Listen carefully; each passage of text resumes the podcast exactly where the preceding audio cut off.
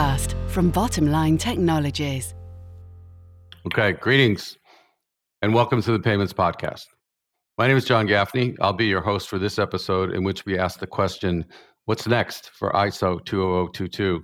And the reason we're asking the question is because there have been several deadlines and key points in the ISO 20022 migration timeline over the past month to six weeks, including a deadline for cross border payments and reporting, which went live for all impacted banks on the 20th of March. With the coexistence of ISO 20022 MX and legacy MT formats until November 2025. The UK has also passed its first milestone of March 22nd for the go live date for being connected to ISO 20022. There's also an important milestone coming up with the Bank of England, which has formalized its plans for June 2023 when the CHAPS system will migrate to ISO. And then in the spring of 2024, the new settlement engine will go live. That's a lot of 200s, but um, these are exciting times for teams at regulators, financial institutions, and third party payments providers. They've been preparing for the rich data this messaging format provides, as well as its ties to instant payments. Among those who have been working toward these days and will continue to do so is our guest today, Ed Ireland, who is Senior Market Development Manager at Bottomline. Ed has been one of the key advocates for ISO 20022's adoption and proliferation for some time now. He has more than 15 years' experience in the world of payments and financial technology. And Ed, we'd like to welcome you to the podcast. Thank you very much, John. Looking forward to it. So let's get right to it. Let's get to the current state of play. Um, tell us what the recent series of deadlines means for our audience, as well as the significance of some new milestones coming up in the near future, if you could. Okay, yeah, sure, John. Thank you. Um, so, I mean, the first thing to say, I think, is that um, uh, broadly speaking, we and I think the, the industry as a whole are pretty pleased with the way that the March 20th uh, beginning of the coexistence period for the Swift CBPR plus messages uh, went. It was a it was a, a, major migration for pretty much all of our customers and for the industry. Um, and considering this is one of the biggest changes to financial messaging for payments in the last 40 years, uh, then we can be really pleased that this migration went pretty smoothly. The other thing to say about it is uh, it, it's not over. So, so we, are into the beginning of the coexistence period, and, and I think it would be fair to say that what we've seen initially is a technical migration. So uh, we've seen institutions put a lot of work into ensuring that they can now use uh, XML ISO 20022 messages instead of uh, MT messages. Uh, at least they're ready to receive them and, and, to send them when they need to with market infrastructures. So we've seen institutions globally do that. And now what we have is ISO 20022 being the de facto standard for payments, which is fantastic. Uh, but it is mainly just a technical migration at this stage. So we have not seen um, wide adoption of all of the kind of more complex benefit related items in ISO 20022. So we're not seeing a huge adoption of structured data, additional data elements within the messages yet. However, we have got everybody onto the standard. Uh, so, the, so the, the cross-border payments are now on the standard. Um, the ECB has moved, uh, Canada, Singapore, um, there's a couple of major market infrastructures still to go, so the US and, and Hong Kong are still to move. Uh, but it's also important to remember that um, the two largest countries in the world, India and China, are already on ISO 20022 for payments. So we're really seeing a, a significant part of the market now using ISO and this being the single standard globally. So, Ed, is it fair to say from the feedback you've had at this the, the, uh, admittedly limited period of time, is it fair to say the feedback so far has been positive? Yes, it has. You know, so so we didn't we didn't have a kind of year uh, Y two K doomsday scenario. It wasn't it wasn't a disaster over that weekend. Uh, it was a smooth migration. Institutions have done a lot of work and testing, uh, and we've seen that institutions are ready on the new uh, Rails in order to be able to receive the MX messages. Now, that doesn't mean that everybody's on ISO 100%, but we've, we've got the technical migration um, completed successfully, so that, so that readiness is there, and we're now into the coexistence period um, successfully. Okay, interesting. So I know it's a bit of a lull for activity, and that usually means we need to get ready for something. so banks and their corporate customers are going to need to look out for what's next. So I know later in the podcast we're going to talk a little bit about how to continue the migration. Um, but first, I want to ask you about some pretty fundamental business dynamics that will influence the adoption and usage of ISO 20022. First, my understanding is that cost will be an issue as well as compliance and data visibility. Let's start with cost. Give us a quick primer, if you could, on the cost structure involved for ISO adoption.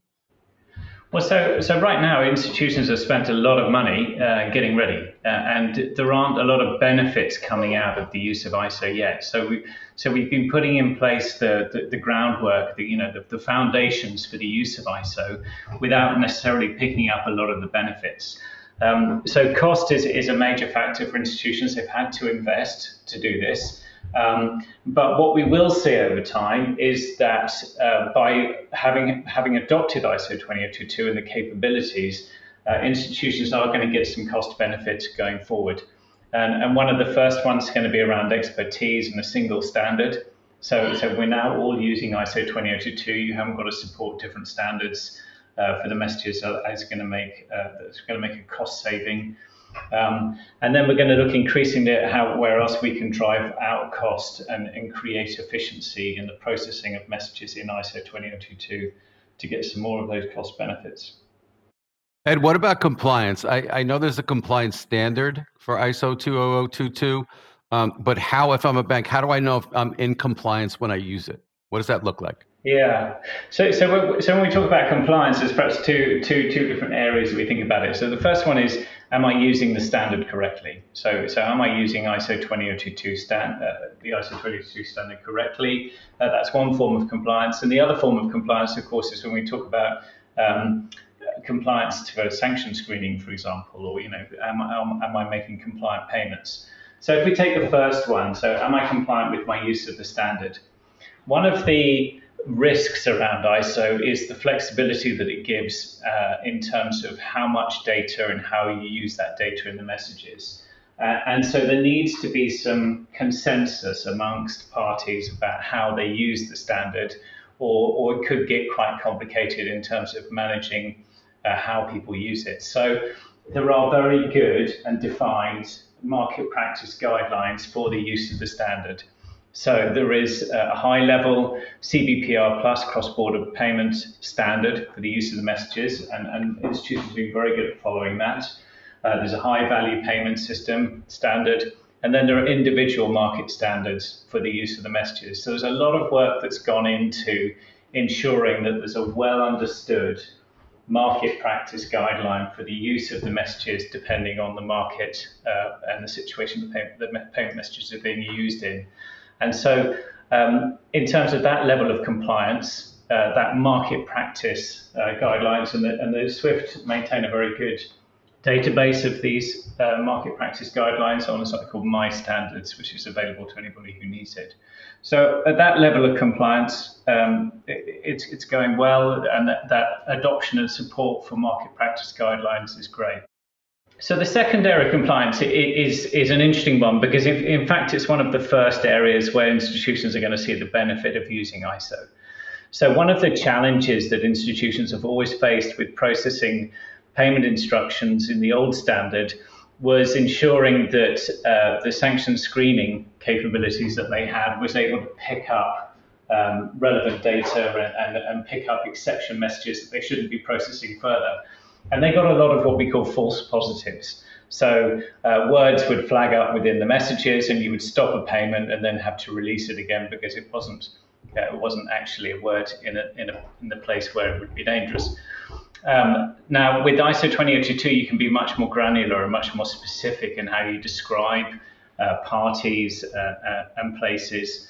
Uh, in the messages, and that makes it much easier to correctly identify information in the messages and significantly reduces the number of false positives that you're likely to get in your screening applications. So, where we've seen some of the early adopters of ISO 20022, for example, in the Philippines, and some of the market infrastructures that went early, uh, we can see that uh, institutions have immediately seen a reduction in the number of false positives that they have. And this is an operational cost saving It's a customer experience improvement with better processing of messages um, and a risk reducing factor as well because you're correctly identifying actual risk messages and not false positives. Fantastic. That's great stuff. So, Ed, I was surprised at the element of the customer experience in the ISO context. Um, in fact, I read a, a, quote recently in Finextra the standardization of ISO facilitates the adoption of new services by customers. Customers can consume new data and utilities provided by the bank in a uniform way, one that's easier and more cost effective. Is this how the customer experience can be improved? I don't remember, uh, I, I don't see a lot written about that, or I don't hear a lot about that in terms of ISO. Yeah, so, so I don't think you, you might not be seeing too much about it now because I think it's early days and, and institutions have got to adopt ISO 20022 to quite a sophisticated level to start to get that level of benefit from, from ISO. So you might not be seeing so much of it now. But in, in theory, it's absolutely correct uh, because with the additional information that you can pass in a structured way in the messages, then you can uh, have much better visibility on, on what the payment's for. So um, I've said in previous um, podcasts that you want to think about ISO is we're now processing transactions, not uh, messages, not payment messages. So you can actually see really this is a payment message, but it's a payment related message related to this type of transaction. This is what I'm doing, and this is what I'm paying. And, and because you've got that additional level of information, you can then um, have better clarity on, on what that transaction is, provide additional services related to it, and also know much more as a receiver uh, about what that payment is and, and, why it's being made. And of course, for the for the payment payment providers and the banks that are processing the payments, gives them significantly more visibility on on the transactions and will then by turn be, enable them to uh, to offer more services to those customers. Um, so I'm interested to know who in the company is responsible for this. What are the positions on the org chart that are responsible right now for implementing and developing ISO, and how how might that change in the future, Ed? Yeah, so uh, again, this was an interesting point, and so right at the beginning, you know, that, that was an important one, it, and it was important to to to understand the answer to this question because if you saw it just as an IT project, um, there was a significant danger that you would miss the benefit of ISO. So you might successfully implement a, a pure IT project for ISO and, and, miss all the benefit, and also potentially um, design yourself into a dead end with, with the way that you develop the standard. So it's important uh, when you're looking at who should be responsible and who should be looking at ISO to understand this is both a an IT and an operations project. And it's operations that can understand the benefit of ISO and ensure that the best use is made of the standard as well as it being an IT project, which of course it is. You know, technically you've got to move to the new standard. You're going to have to start using XML. You're going to have to build your databases differently to support the standard. But it's operations that will understand the benefit and ensure that you capture uh, these, these, these better customer experiences and, and increased efficiency from the use of ISO. All right, well said. Thank you for that. Um, so let's get to the heart of it here. Um, we, we're connected now. We have to be connected, and I know we've we've talked about the next steps in the journey um, to ISO uh, as as we move toward market ready. But now I'm connected. I have to get to ISO native. Ed, how do I do that? How do I get to get from this basic capability to that phase you call market ready? Okay, yeah, sure. So, so we've always viewed um, the, the project as sort of one of three options in the beginning.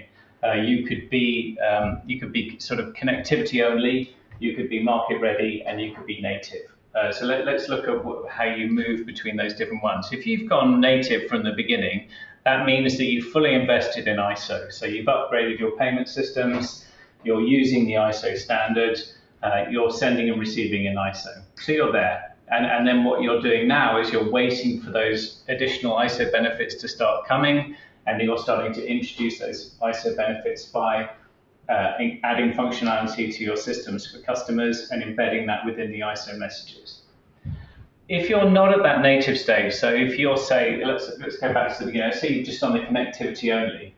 So what you've done is ensure that you can technically receive ISO messages, but you're not sending any out. You're still staying on the old standard.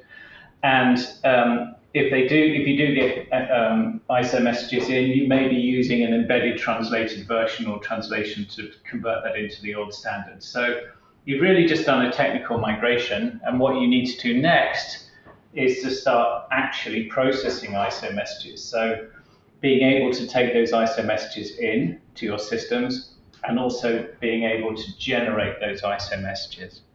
And remember that if you were, if you, of course, if you were in Target 2, you would have already done this. Uh, some of the market infrastructures that had a hard cut over to ISO, you'll be doing this already.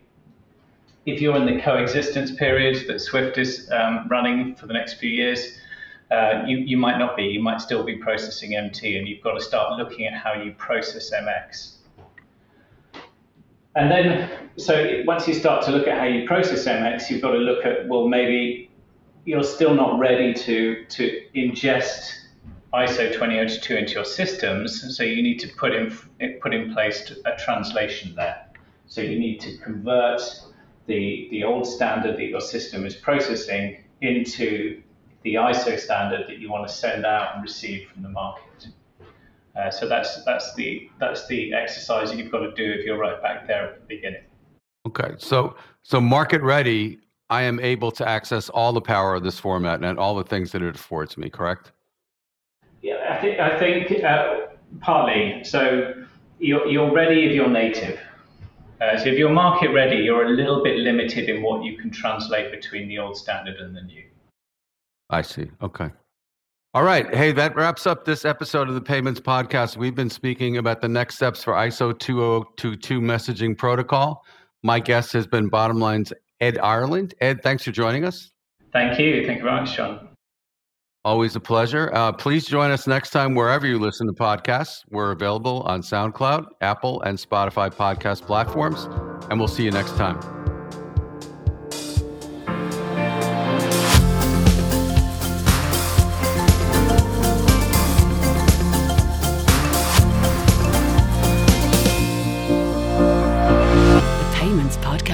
From Bottomline Technologies.